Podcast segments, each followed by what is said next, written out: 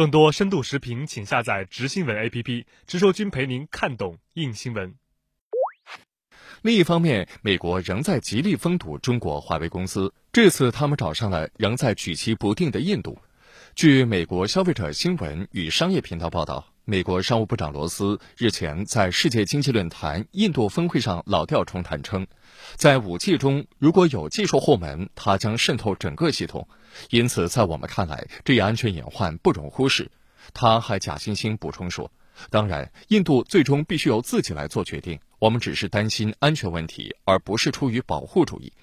不过，印度电信市场领头企业巴蒂电信创始人苏尼尔·米塔尔当场反驳了罗斯的说法，认为印度应该让华为参与进来。Huawei over the last 10 or 12 years has become extremely good with their product to a point where I can safely say today their products, at least in 3G, 4G that we've experienced, is significantly superior to Ericsson and Nokia,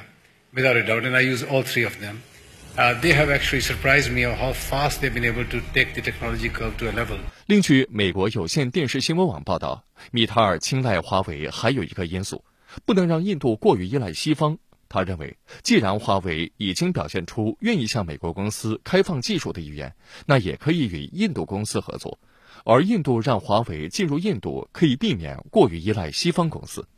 目前，印度各部门在是否允许华为参与 5G 建设上尚未统一意见。印度经济时报称，印度外长上周三曾表示，在印度看来 ，5G 是一个技术问题，而非政治问题。而据 CNN 的报道，华为在今年早些时候称，他们在印度开展业务没有遇到任何障碍。印度呢，他不会跟钱过不去，他也不会跟机会过不去，